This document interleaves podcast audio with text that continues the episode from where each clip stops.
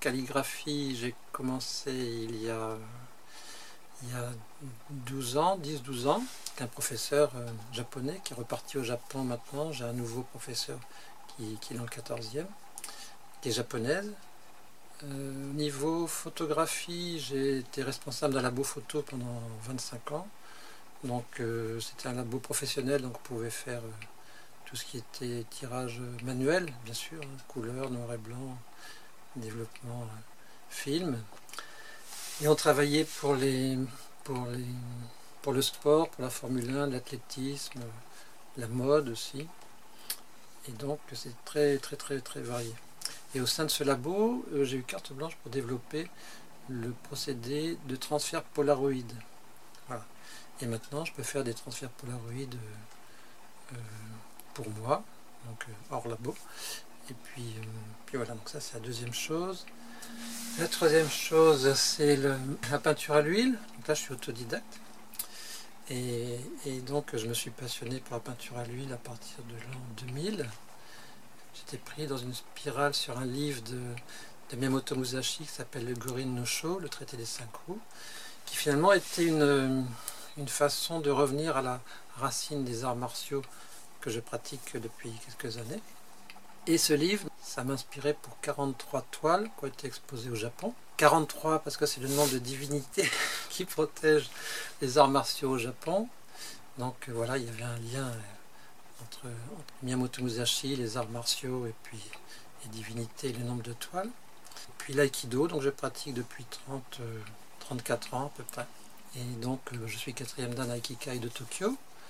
Et puis je suis toujours apprenti, hein. on apprend toujours dès qu'on croit qu'on sait, c'est fini. c'est même plus la peine de continuer. On s'est trompé de chemin.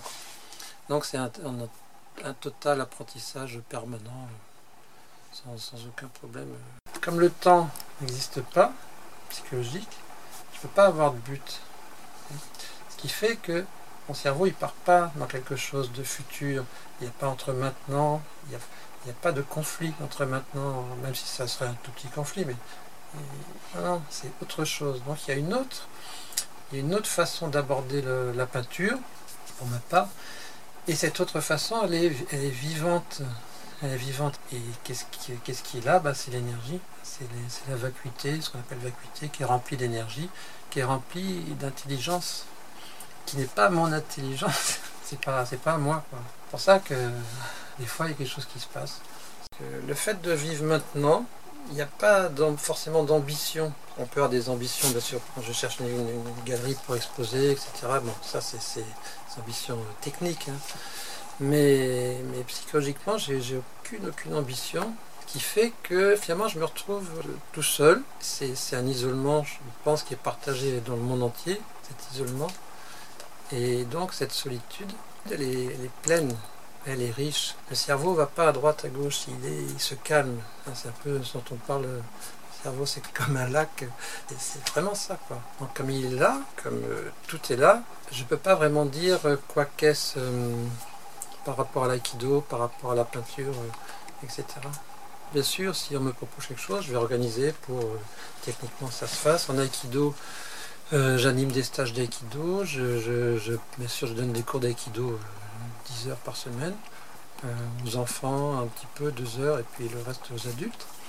Et donc tout ça c'est très enrichissant, c'est un vrai bonheur. Maintenant, c'est pas évident ce que Maître Shiba qui a créé l'aïkido, pour lui, euh, les sensei, les professeurs, les enseignants ne devaient pas gagner d'argent dessus. D'un autre côté, on en vit aussi. Moi, ça me permet de d'avoir un apport qui me permet d'être beaucoup plus tranquille au niveau de la calligraphie.